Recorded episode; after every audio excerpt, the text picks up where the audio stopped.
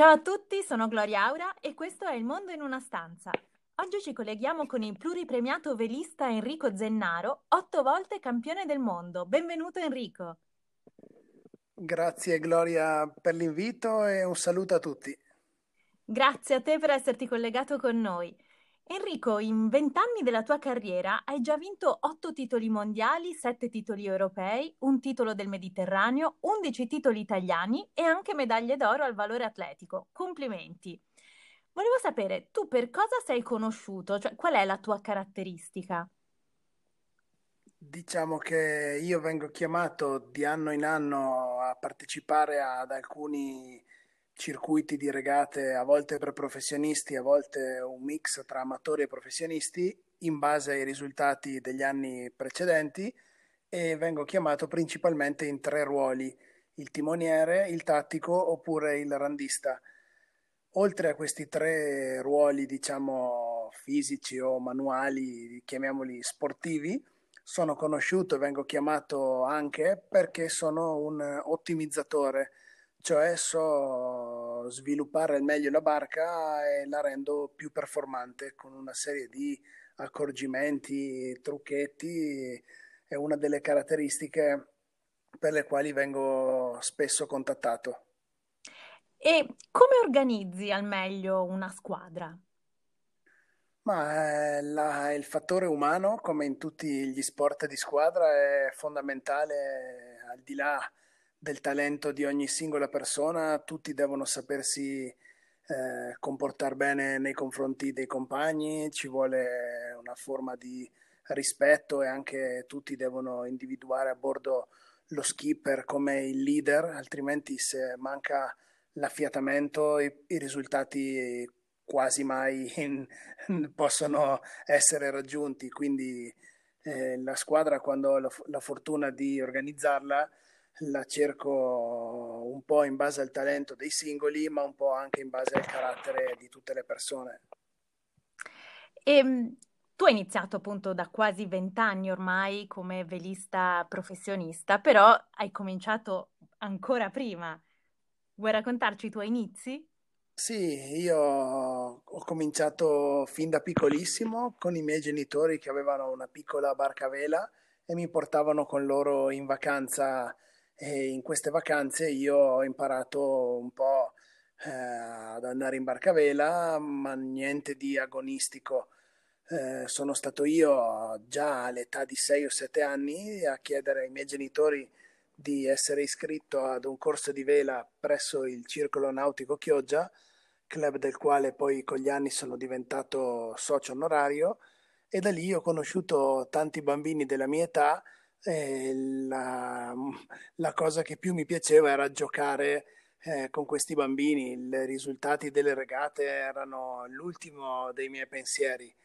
Ho cominciato a capire che sarebbe stato per me un sogno riuscire a diventare un professionista quando avevo circa 16-18 anni e da lì ce l'ho veramente messa tutta e questo sogno sono riuscito a realizzarlo, cioè quello di unire, eh, di trasformare la mia passione in lavoro ed è una cosa che mi rendo conto tutti i giorni di essere fortunato. Eh sì, questa è la più grande fortuna. E come si diventa velisti professionisti? Ma bisogna, come in tutti gli sport o forse come in tutti i lavori, come nella vita, credere tanto in se stessi perché eh, tutti noi nello sport, nella vita avremo eh, subito qualche, diciamo, sconfitta, che sia sportiva o qualcosa di personale che non ci aspettavamo e il credere in se stessi è alla base di tutto, non ci deve mai eh, venir meno la fiducia e quindi è quello che ci fa eh, superare ogni, ogni cosa che sembra insormontabile. Certo, e quindi secondo te quali sono le doti di un bravo velista? Cosa fa un bravo velista? Ma diciamo, eh, nel mio caso, a me, io sto via purtroppo o per fortuna tanti giorni via di casa, e però mi piace talmente tanto quello che faccio che non, non la vedo come un peso mai neanche quando mi devo svegliare alle 5 di mattina e fare tanti chilometri in macchina per raggiungere il nuovo campo di regata, è una cosa che non mi è mai pesata.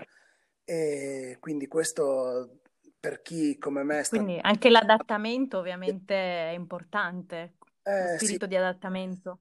Esatto, eh, chi sta tanto lontano dalla famiglia deve un po' sapersi adattare e poi diciamo in generale un velista deve così rispettare la natura, gli elementi e sapere che se un giorno ha programmato di uscire in barca, magari quel giorno non lo può fare perché c'è troppo vento o magari ce n'è troppo poco e questo è il bello del mio sport che la natura ci ricorda che è sempre lei alla fine a comandare, per quanto bravi o su belle barche possiamo essere, ma alla fine la natura è lei che decide per noi.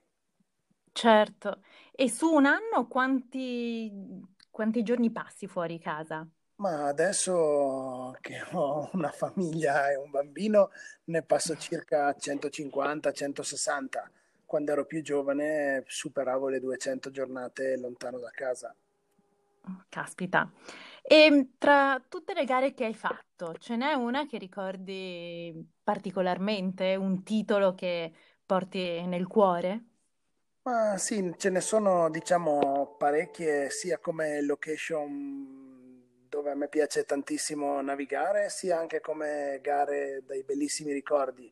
Forse la più bella di tutte ancora oggi è il campionato mondiale vinto nel 2007 a Portocervo perché è la regata più, del livello più alto che siamo riusciti a vincere e c'erano 39 barche in rappresentanza di 15 nazioni ed era finita da poco tempo l'America's Cup di Valencia e tutti i migliori velisti eh, erano presenti e riuscire a vincere è stata un'emozione indimenticabile.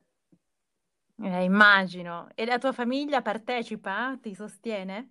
Ma a volte quando possono vengono con me in determinate regate dove magari riesco ad essere un po' più tranquillo. Non tutte le regate a cui partecipo sono eh, stressanti per via dei risultati, ma ce ne sono, ci sono tante situazioni dove eh, mi diverto tantissimo anche con la famiglia. Ad esempio, questo weekend andremo tutti assieme sul lago di Garda perché mi alleno su delle barche volanti che si chiamano MOT, quelle che si alzano dall'acqua grazie ai foils e quindi... Ah sì, ho presente che veramente sembra fantascienza quando le vedo, però è incredibile. I giorni saranno sia di lavoro ma anche di relax con la famiglia, quindi saranno bellissimi. Giusto, così unisci l'utile al dilettevole. Esatto.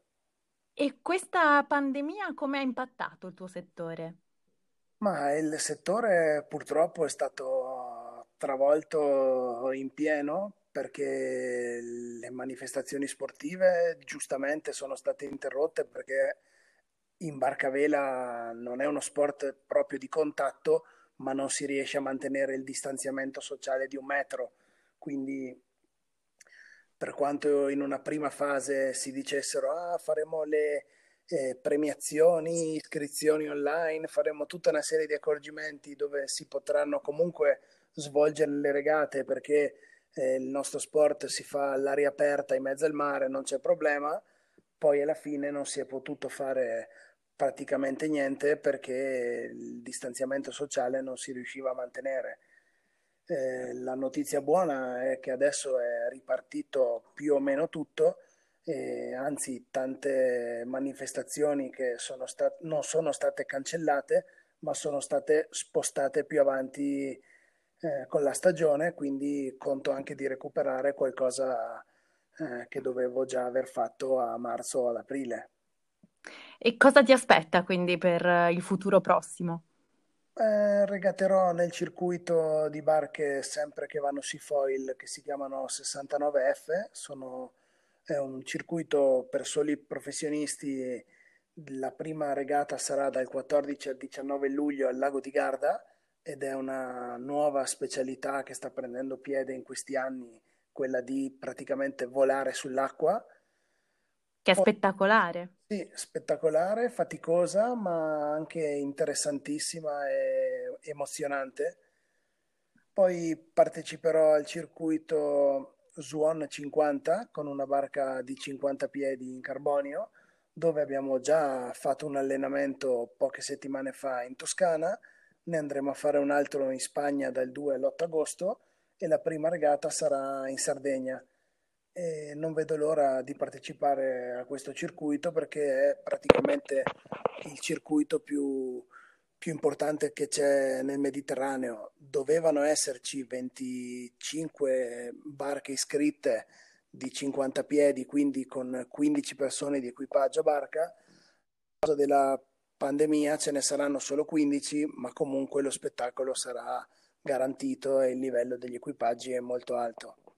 Beh, immagino, no, spettacolare senz'altro, anche da vedere.